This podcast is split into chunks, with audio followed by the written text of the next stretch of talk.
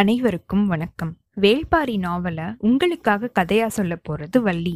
நீங்க கேட்டுட்டு இருக்கிறது ஒரு கதை சொல்லட்டுமா மக்களே?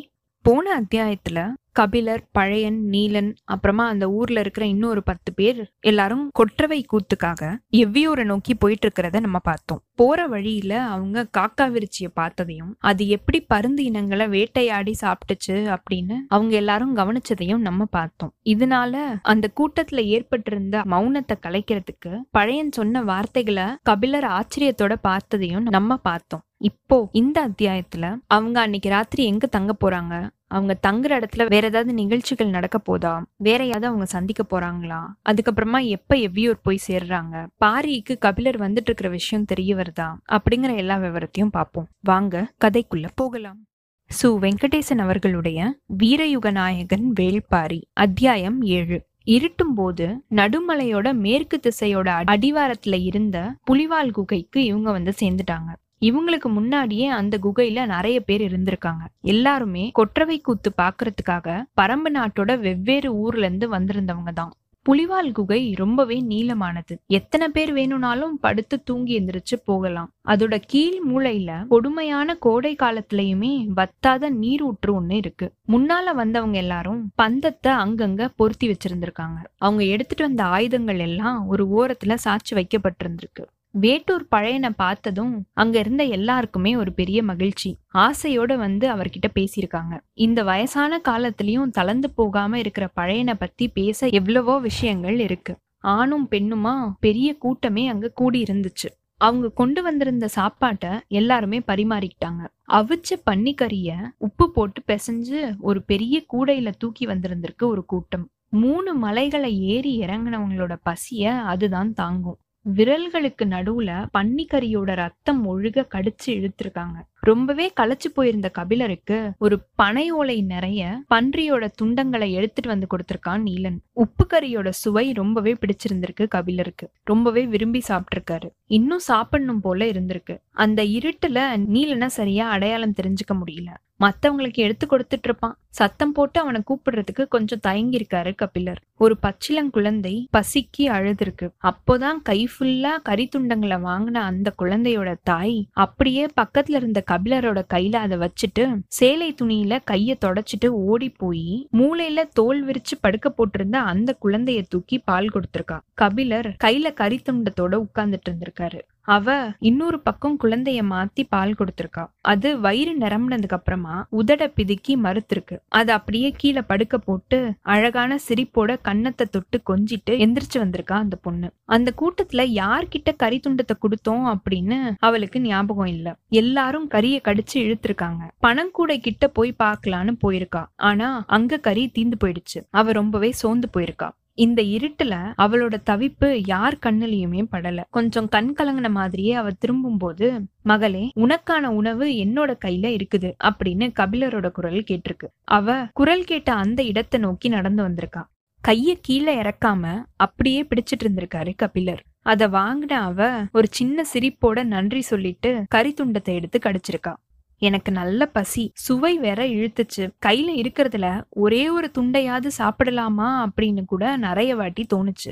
ஆனா கை ஃபுல்லா கறி துண்டங்களை வாங்கின நீ குழந்தையோட குரல் கேட்ட அந்த நொடியில மொத்தத்தையும் அப்படியே உதறிட்டு ஓடி போனியே. தாய்மைக்கு முன்னாடி ஆண்களாகிய நாங்க அற்ப புழுதாம்மா அப்படின்னு கபிலர் சொல்லியிருக்காரு. பெரிய சொல்றீங்க, இருட்டுல உங்களோட முகம் சரியா தெரியல, ஆனாலும் தந்தையோட முகத்தை பார்த்துதான் அடையாளம் தெரிஞ்சுக்கணுமா என்ன அப்படின்னு சாப்பிட்டுக்கிட்டே பேசியிருக்கா அந்த பொண்ணு. ஈச்ச மதுவுக்கு வறுத்த கறி தான் சரியான ஈடு. ஆனா வெப்பத்தை அடக்கி காத்துட்டு இருக்கிற கற்குகைக்குள்ள உப்பு கறி துண்டுகள் எல்லாத்தையுமே விஞ்சிரும். அலுப்பு தீர எடுத்து முடிச்சிருக்கு அந்த கூட்டம். வலி பொறுக்கிறதுக்கு இன்னொரு குவளையையும் சேர்த்து கொடுத்திருக்கான் நீலன். குடிச்சு முடிச்ச கபிலர் ஒரு ஓரமா படுத்து சமாளிக்கலாம் அப்படின்னு முயற்சி செஞ்சிருக்காரு. எத்தனை வருஷங்கள் காட்டுல வாழ்ந்தாலும் ஒவ்வொரு நாளும் புது புது அனுபவத்தை தரக்கூடியதுதான் காடு. அன்னைக்கான அனுபவத்தோட கதை காக்காவிருச்சிய பத்தி தான் இருந்திருக்கு. சின்ன வயசு எந்த விலங்கையும் வீழ்த்தக்கூடிய துணிவோட வேல் கம்ப தூக்கி நிற்கும். ஆனா வயோதிகம் எவ்வளவு கொடுமையான விலங்கு கிட்ட இருந்தும் சீக்கிரமா தப்பிக்கிற வித்தைய கக்கத்துல வச்சுக்கிட்டு காத்துக்கிட்டு இருக்கும். பழையனோட கம்பு கூட்டுக்குள்ள அவன் அவனோட மரணத்தை வென்ற பல கதைகள் இடுக்கி கிடந்திருக்கு. அதுல இன்னொன்னா இன்னையோட கதையும் சேர்ந்துக்குச்சு. கபிலர் தூக்கமில்லாம எந்திரிச்சு உட்கார்ந்துருக்காரு. தாகம் எடுத்திருக்கு. சுனைய நோக்கி போகலாமா அப்படின்னு நினைச்சு எழுந்திரிச்சிருக்காரு. அதை பார்த்த நீலன் உடனே வந்து அவரை கூட்டிட்டு போயிருக்கான். மடிப்பு பாறைகளா இருக்கு, கால்களை நல்லா கவனமா தூக்கி வைங்க அப்படின்னு சொல்லியிருக்கான். அவர் பதில் எதுவுமே சொல்லாம தலைய ஆட்டின மாதிரியே அவரோட வலது கைய மெல்ல தூக்கி நீலனோட தோள்பட்டைய பிடிச்சிருக்காரு. அவரோட கையில இருந்த உள்நடுக்கத்தை நீலனால உணர முடிஞ்சிருக்கு. பந்தத்தோட வெளிச்சத்தை விட்டு அவங்க விலகி வந்ததுக்கு அப்புறமா நீரோட சத்தத்தை நோக்கி அவங்க நடந்திருக்காங்க. நான் உங்களை எதிர்பார்க்காம கீழே தள்ளி விட்டதுனால உங்க உடம்பு ஃபுல்லா காயம் ஏற்பட்டிருக்கு, என்னை மன்னிச்சிருங்க அப்படின்னு நீலன் சொல்லியிருக்கான். என்னோட உயிரை காப்பாத்தின உனக்கு நான் தானே நன்றி சொல்லணும் அப்படின்னு கபிலர் கேட்டிருக்காரு. உங்களோட உயிருக்கு எந்த விதமான ஆபத்தும் ஏற்பட்டிருக்காது அப்படின்னு நீலன் சொல்லிட்டு இருக்கும் போதே குறுக்க பேசியிருக்காரு கபிலர். முதல்ல அது என்னதான் நேரா பாத்துச்சு. நீலன் அதிர்ச்சி அடைஞ்சிருக்கான். அதை நீங்க பாத்தீங்களா?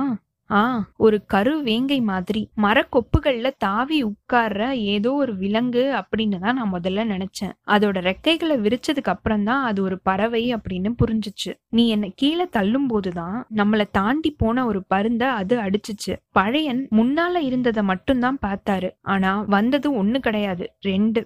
நீலன் நடுங்கி போயிருக்கான். எங்களோட கண்ணுக்கு மட்டும் அது எப்படி தெரியாம போச்சு? அதை பத்தி உங்களுக்கு முன்னாடியே தெரிஞ்சிருந்ததுனால அதுகிட்ட இருந்து தப்பிக்கிறதுக்காகவே முதல்ல நீங்க முயற்சி செஞ்சீங்க. நீங்க பதுங்கறதுக்காக இடம் தேடி பாயும் போது என்ன நடக்குது அப்படின்னு தெரியாம நின்னுட்டு இருந்தேன்னா அண்ணாந்து பார்த்து அதை தெரிஞ்சுக்கிட்டேன். இது எல்லாமே அறியாமை ஏற்படுத்தி கொடுக்கிற வாய்ப்புகள், தெரிஞ்சவங்களுக்கு அது கிடைக்காது. நீலனுக்கு அவர் சொல்றது எதுவுமே புரியல. விளக்கமா கேட்கறதுக்குள்ள அவங்க நீரூற்றுக்கிட்ட வந்துட்டாங்க. கபிலர் குனிஞ்சு 2 கையாலையுமே நீரை எடுத்திருக்காரு. நீரோட குளிர்ச்சி உடல் ஃபுல்லா பரவி இருக்கு. நீலன் முகத்தை நீரால அடிச்சு மயக்கத்தை கலைச்சிருக்கான். ஆதிமலையோட வடமேற்கு மூலை ரொம்பவே செங்குத்தான பாறைகளாலையும் அடர்ந்த மரங்களாலையும் நிறைஞ்ச பகுதி அது. அத ஆழிக்காடு அப்படின்னு நாங்க சொல்லுவோம். அங்க 2 கடவுகள் இருக்கு. ஆதி காலத்துல வாழ்ந்த மனிதர்கள் அதை பயன்படுத்தியிருக்காங்களாம். அந்த குத்துப்பாறைகளுக்கு இடையில தான் காக்காவிருச்சி தங்குது அப்படின்னு சொல்லுவாங்க. அந்த திசையில மலையை விட்டு ரொம்ப தூரம் தள்ளி குட்டநாட்டு எல்லை ஆரம்பிக்குது அப்படின்னு நீலன் சொல்லியிருக்கான். காக்காவிருச்சி பத்தி ரொம்ப நாளாவே மலை மக்களுக்கு தெரியுமா அப்படின்னு கபிலர் கேட்டிருக்காரு. பழங்காலத்துல இருந்தே அதை பத்தின கதைகள் இருக்கு, ஆனா அதை பார்த்தவங்க ரொம்பவே கொஞ்சம் பேர் தான். இப்போ பரம்பு நாட்டுல உயிரோட இருக்கிறவங்கள்ல அந்த பார்த்தவங்க 10 பேர் தான் இருக்கும். இப்படி ஒரு பறவைய பத்தி சமவெளியில வாழ்ற மக்களுக்கு எதுவுமே தெரியறது இல்லையே. நாடு ஃபுல்லா சுத்துற எனக்கே இன்னைக்குதான் இப்படி ஒரு பறவை இருக்கிறதே தெரியும் அப்படின்னு கபிலர் சொல்ல, காட்டுல நம்மளுக்கு தெரியாதது அப்படின்னு எத்தனையோ இருக்கு. நம்ம ஆச்சரியப்பட ஆரம்பிச்சுட்டா அதுக்கு எல்லையே கிடையாது. இப்படி பேசிக்கிட்டே குகைக்குள்ள நுழைஞ்சிருக்காங்க. கொஞ்ச நேரத்துல கபிலர் படுக்க போயிட்டாரு. உடல் எல்லாம் வலி திரண்டு நின்றுருக்கு. எந்த பக்கம் திரும்பி படுத்தாலும் வலிச்சிருக்கு. வேற வழியே இல்லாம சமாளிச்சுட்டு படுத்திருக்காரு. வேட்டூர் கூட்டத்தோட வந்திருக்கிற புது மனிதரை பத்தி தான் நடுராத்திரிக்கு அப்புறமா பேச்சு ஆரம்பிச்சிருக்கு. எழுத்துக்கற்ற புலவர் அப்படின்னு சொன்னாரு. பாரிய பாக்கணுமா, அதுதான் கூட்டிட்டு வரோம் அப்படின்னு பழையன் சொல்லியிருக்காரு. அப்பதான் ஆழ்ந்த தூக்கத்துக்குள்ள போன கபிலருக்கு தன்னை பத்தி ஏதோ பேசுறது காதுல அறகுறையா விழுந்திருக்கு. ரொம்ப தூரத்துல படுத்திருந்த இன்னொருத்தர் கேட்ட கேள்வி காதுல சரியா விழல. அதுக்கு பழையன் சொன்ன பதில் ஒற்றனுக்குரிய திறன் எதுவும் அவர்கிட்ட இல்லையே அப்படின்றது மட்டும் கபிலருக்கு கேட்டிருக்கு. இப்போ கபிலருக்கு அந்த கேள்வி என்ன அப்படிங்கறது தெரிஞ்சிருச்சு. அப்படி நம்ப வைக்கிறது தானே சிறந்த ஒற்றனோட தகுதி அப்படின்னு இன்னொரு குரல் சொல்லிருக்கு. பழையனோட பேச்சு மடக்கி பேசுறது யாரு அப்படின்னு குரல் வந்த திசையை எல்லாரும் திரும்பி பார்த்திருக்காங்க. இருட்டுக்குள்ள இருந்த அந்த மனுஷனை மத்தவங்க பார்த்து தெரிஞ்சுக்கிறதுக்கு முன்னாடியே குரல் கேட்ட பழையன் கேட்டிருக்காரு, வந்திருக்கிறது கூழையனா கிழவா? கண்ணும் காதும் அப்படியே இருக்குடா உனக்கு அப்படின்னு சொல்லிட்டே பக்கத்துல வந்து பழையனை கட்டி அணைச்சிருக்கான் பரம்பு நாட்டோட தென்பகுதி எல்லை காவலன் கூழையன். உயரத்துல கொஞ்சம் குள்ளனா இருந்தாலும் வீரத்திலையும் பலத்திலையும் யாராலையும் விஞ்ச முடியாதவன் அப்படின்னு பெயர் எடுத்தவன் அவன். படுத்து தூங்கிட்டு இருக்கிற கபிலரை விட்டு கொஞ்சம் தூரத்துக்கு அவங்க நகர்ந்து போயிருக்காங்க. காலம் மாறிடுச்சுடா கிழவா. எத்தனையோ குளங்களை அழிச்சு வலுவடைஞ்சிட்டு இருக்காங்க வேந்தர்கள் 3 பேரும். எல்லாரோட கண்களுக்கும் உறுத்தலா இருக்கிறது பாரிதான். பரம்பு நாட்டோட செல்வத்தை சூறையாடுறதுக்கு பாரிதான் தடையா இருக்கான் அப்படின்னு அவங்க நினைக்கிறாங்க. 3 பேரும் தன்னந்தனியா எத்தனையோ திட்டங்களை தீட்டிக்கிட்டு இருக்காங்க. ஒற்றற்படை இல்லாத நம்மளோட காதுகளுக்கே இவ்ளோ செய்திகள் வந்து சேருது அப்படின்னா எவ்ளோ திட்டங்கள் தீட்டப்படுது அப்படின்னு இனி யோசிச்சு பாரு இப்படின்னு கூழையன் சொல்லியிருக்கான். அப்படியே இருக்கட்டுமே, அவங்க எவ்வளவு திட்டம் தீட்டினாலும் நம்மள ஒன்னும் செய்ய முடியாது இப்படி சொன்ன கிழவனோட நம்பிக்கை மேல பயத்தை ஏற்படுத்துற வல்லமை கூழையனுக்கு கிடையாது. இருந்தாலும் கால மாற்றத்தை பத்தி பழையனுக்கு உணர்த்தணும் அப்படின்னு அவன் ஆசைப்பட்டிருக்கான். உங்களோட காலம் கிடையாது இது. சேரனோட மிளக பின்தள்ளி வணிகத்துல முன்னேறிக்கிட்டு இருக்குது கொற்கை முத்துக்கள். எவன வணிகத்துல தனக்கு இருக்கிற முதல் இடத்தை தக்க வச்சுக்கிறதுக்கு உதயஞ்சேரல் எதையுமே செய்வான். மிளகு செடி தழைச்சு செழிச்சு வளர்ற எண்ணற்ற குன்றுகள் நம்ம கிட்ட இருக்கு. அது மட்டும் இல்ல, ஏற்கனவே பரம்பு நாட்டு கிட்ட அடைஞ்ச தோல்விக்கு பழி வாங்கணும் அப்படின்னு வெறியோட இருக்கான். இது பத்தி பாரி கிட்ட பேசிட்டு நான் இப்போ திரும்பி போயிட்டு இருக்கேன். என்ன சொல்ற, நீ கொற்றவை கூத்துல பங்கெடுக்க வரலையா? இல்ல கிழவா, எல்லைக்கு திரும்பியே ஆகணும். கொற்றவை கூத்துல பங்கெடுக்க முடியாத அளவுக்கு நிலைமை மோசமாவா இருக்கு? நீங்க நம்ப மாட்டீங்க, ஆனா உண்மை அதுதான். இப்போ பழையன் குறுகுறுன்னு கூழையனா பாத்திருக்கான். எதை வச்சு சொல்ற அப்படின்னு கேட்டிருக்கான். எல்லைப்புறங்கள்ல இருக்கிற ஊர்கள்ல புதிய மனிதர்கள் நடமாடுறாங்க. நம்மளுக்கு தெரியாத வேட்டை நாய்கள் நிறைய காட்டுக்குள்ள அலையுது. பள்ளத்தூருக்கு வர உப்பு வணிகர்கள் முன்னாடி மாதிரி உடனே கிளம்புறது கிடையாது. தேவைக்கு அதிகமாவே இங்க தங்கிட்டு தான் போறாங்க. பரம்பு நாட்டுக்கு வந்த எந்த ஒரு பாண்டருக்குள்ளவும் போன ஒரு வருஷத்துல ஒரு தடவை கூட வர வழியில உள்ள முல்லை நில காடுகள்ல இருக்கிற கொள்ளைக்காரர்கள் கிட்ட மாட்டிக்கல. இது எல்லாமே சேர்ந்து நம்மளோட சந்தேகத்தை வலுப்படுத்துது. கொள்ளைக்காரர்கள் கிட்ட மாட்டிக்காம இருக்கிறதுக்கும் இதுக்கும் என்ன சம்பந்தம் இருக்கு? காட்டுக்குள்ள வேந்தர்களோட படைகள் நிலச்சி இருக்கு அப்படின்னு தான் இதுக்கு பொருள். படைகள் இருக்கிற இடத்துல கொள்ளைக்காரர்கள் இருக்க மாட்டாங்க தானே? நம்மள நிறைய பேர் நெருங்கி வராங்க. வழக்கத்தை விட அதிகமாவே இந்த வருஷத்துல நிறைய விருந்தினர்கள் வந்திருக்காங்க. போருக்கு முன்னாடி விருந்தினர்களோட எண்ணிக்கை அதிகமாகும் அப்படின்னு நீ கேள்விப்பட்டது இல்லையா இப்படின்னு கூழையன் கேட்க, அதுக்காக வர விருந்தினர்கள் எல்லாரையுமே சந்தேகப்பட முடியுமா? சந்தேகப்பட முடியாது, ஆனா பார்த்து தெரிஞ்சுக்க முடியுமே. அதுக்கான எந்த ஒரு முயற்சியுமே செய்யாம தான் நீங்க இவரை கூட்டிட்டு போறீங்க அப்படின்னு கூழையன் சொல்லியிருக்கான். என்ன செஞ்சிருக்கணும்? பாணர்களுக்கு தான் வறுமை காரணமா பரிசு வாங்க வேண்டிய தேவை இருக்கு. புலவனுக்கு இங்க என்ன வேலை? எழுத்து படிச்சவனுக்கு உதவத்தான் மூவேந்தர்கள் போட்டி போட்டுட்டு இருக்காங்களே. அவங்க கிட்ட கிடைக்காத பொண்ணா பொருளா? அப்படி இருக்கும்போது இவ்ளோ கடினமான ஒரு மலை பயணத்தை செய்ய வேண்டிய தேவை என்ன?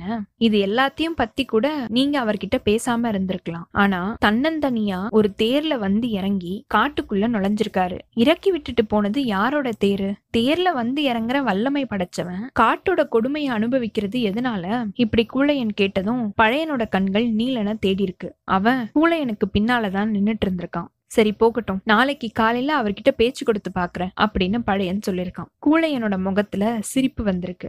ஏன் சிரிக்கிற அப்படின்னு கேட்டிருக்காரு பழையன். நம்பினதுக்கு அப்புறமா ஒருத்தனை சந்தேகப்படுறது அவ்வளோ ஈஸி கிடையாது. அதுவும் உன்னால நிச்சயமா முடியாது. நானே காலையில அவரோட பேசுறேன். உங்களோட அனுப்பி வைக்கிறதா இல்ல என்னோட கூட்டிட்டு போறதா அப்படின்னு அவர் சொல்ற பதில்கள்ல இருந்தே முடிவு பண்ணிக்கலாம் அப்படின்னு கூழையன் சொல்லியிருக்கான். பழையனும் நீலனும் அதுக்கப்புறமா பேசிக்கவே இல்லை. நீலன் திசைக்காவல் வீரன். கூழையனோட உத்தரவு கட்டுப்பட்டவன். நிச்சயமா அவனுக்கு நல்ல வசவு கிடைச்சிருக்கும் அப்படின்னு பழையனுக்கு தெரியும். வீரர்களோட கட்டளை ஒழுங்குகள்ல பழையனுக்கு எப்பவுமே நம்பிக்கை இருந்ததில்ல. ஒரு மனுஷனோட முகத்தையும் சொல்லையும் பார்த்து கணிக்க முடியாதது எதுவுமே கிடையாது அப்படின்னு நம்புறவர் பழையன். காடு ரொம்பவே தூய்மையான இடம். அது மட்டும் கிடையாது, மனிதனோட இதயத்துக்கு ரொம்பவே நெருக்கமான இடமும் கூட. ஒருத்தனுக்குள்ள இருக்கிற உண்மைகளை ஈஸியா உதிர்க்க வைக்கிற ஆற்றல் காட்டுக்கு உண்டு. காட்டுக்குள்ளேயே பயணப்பட்டு போற ஒருத்தனால ரொம்ப நேரத்துக்கு அவனுடைய கபடத்தனத்தை மறைச்சு வைக்க முடியாது. இத தெரிஞ்சுக்க முடியாத அளவுக்கு கூழையனுக்கு பதற்றம் ஏற்பட்டிருக்கு அப்படின்னு பழையன் நினைச்சிருக்காரு. காலையில என்னதான் நடக்குதுன்னு பாப்போம் அப்படின்ற ஒரு முடிவோட பழையன் தலையை சாய்ச்சு தூங்கியிருக்காரு. காலையில பறவைகளோட சத்தத்தால காடை நிரம்பி இருந்திருக்கு. கபிலரோட தூக்கம் கலைஞ்சிருக்கு. உடல் முறுக்கி எந்திரிச்சிருக்காரு. முடிச்சுகள் பிரியிற மாதிரி தசை நாறுகள் பிரிஞ்சு அவிழ்ந்திருக்கு. வலி இலகுவாகுதா இல்ல விட்டு பிரியுதா அப்படின்னு அவருக்கு தெரியல. ராத்திரி ஃபுல்லா கேட்டுட்டு இருந்த பேச்சு சத்தம் எதுவுமே இப்போ கேட்கல.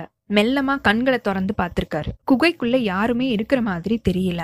அதிகாலையிலேயே எந்திரிச்சு போயிட்டாங்களா? மத்தவங்க போனாலும் கூடவே இருந்து கூட்டிட்டு போறதுக்காக நீலன் இருப்பானே, எங்க அவனை காணோம் அப்படின்னு நினைச்ச மாதிரியே எந்திரிச்சு உட்கார்ந்துருக்காரு. குகையோட வாசல் வழியா சூரிய ஒளி பாஞ்சு வந்திருக்கு. அப்போதான் ஓரத்துல இருந்த பாறை மேல ஒருத்தர் உட்கார்ந்து இருக்கிறது தெரிஞ்சிருக்கு. கண்களை கசக்கி உத்து பாத்திருக்காரு கபிலர். முகம் சரியா தெரியல. நல்ல உயரம், திரண்டு விரிஞ்சிருந்த தோள்கள் உடல் அமைப்போட கம்பீரத்தை சொல்லிருக்கு. கபிலர் எந்திரிச்சிட்டா அப்படின்றத பார்த்தா அந்த மனிதர் முன்னாடி நோக்கி நடந்து வந்திருக்காரு. முழு சூரியனையும் அவரோட முதுகு அடைச்சிருக்க பின்பக்கத்துல இருந்து சூரிய ஒளி பீச்சி அடிச்சிருக்கு. தோள்பட்டைகள்ல விழுந்து சுருண்டிருக்கிற தலைமுடியோட வழியா பாஞ்சு வந்த ஒளி மேல படர கபிலர் கையூனி எந்திரிச்சிருக்காரு. மஞ்சள் ஒளியால கண்கள் கூசிருக்கு. ஆனாலும் அந்த காட்சியோட அபூர்வம் அவரை இமை கொட்டாம பார்க்க வச்சிருக்கு. குகைக்கு முன்னாடி இருக்கிற மலை சரிவுல மொத்த கூட்டமும் நின்றுட்டு இருக்கிறது அரை குறையா தெரிஞ்சிருக்கு. எட்டி பாக்குறதுக்கு முயற்சி செய்யும் போது முன்னாடி நகர்ந்து வந்துட்டு இருந்தவரோட குரல் குகை ஃபுல்லா ஒளிச்சிருக்கு. மொத நாளே கால் திசை பரண்டுருச்சு. நாக்கருத்தான் புற்கள் உடல் ஃபுல்லா கீறி இருக்கு. காக்கா விரிச்சி நிலைக்குலைய வச்சிருக்கு. நீலன் எதிர்பார்க்காம தூக்கி அடிச்சிருக்கான். இவ்வளவு தாக்குதல்களையும் வலிகளையும் தாங்கின மாதிரியே விடாம மலைகளை தாண்டி வந்திருக்கீங்க. இனிமையாவது உங்களை என்னோட தோள்கள்ல தூக்கிட்டு போறதுக்கு அனுமதி கொடுப்பீங்களா? இதை கேட்ட திகைப்புல இருந்து மீளாத கபிலர் நெருங்கி வந்துட்டு இருந்த அந்த மாமனிதரை பார்த்து கேட்டிருக்காரு, நீங்க யாரு? வேள்பாரி. இத்தோட இந்த அத்தியாயம் நிறைவு பெற்றதுங்க. அடுத்த அத்தியாயத்துல பாரி கபிலரை தன்னோட தோள்கள்ல தூக்கிட்டு போறாரா? அவங்க எவ்வியூரை போய் சேர்ந்ததுக்கு அப்புறமா அங்க என்ன நடக்க போகுது? பாரிக்கு கபிலர் வந்திருக்கிற விவரம் எப்படி தெரிஞ்சுது? கபிலரும் பாரியும் முதல்ல சந்திக்கிற இந்த சந்திப்பு எப்படி அமைய போகுது? அப்படிங்கிற எல்லா விவரங்களையும் பார்ப்போம். உங்களுக்கு இந்த எபிசோட் பிடிச்சிருந்ததுன்னா லைக் பண்ணுங்க, உங்க ஃப்ரெண்ட்ஸ் எல்லாருக்கும் ஷேர் பண்ணுங்க. கண்டினியூஸா எங்களுக்கு உங்க சப்போர்ட் கொடுத்துட்டே இருங்க. எங்களோட சேனலை சப்ஸ்கிரைப் பண்ணுங்க, ஃபாலோ பண்ணுங்க. அடுத்த அத்தியாயத்துக்காக காத்திருங்க. அனைவருக்கும் நன்றி, வணக்கம்.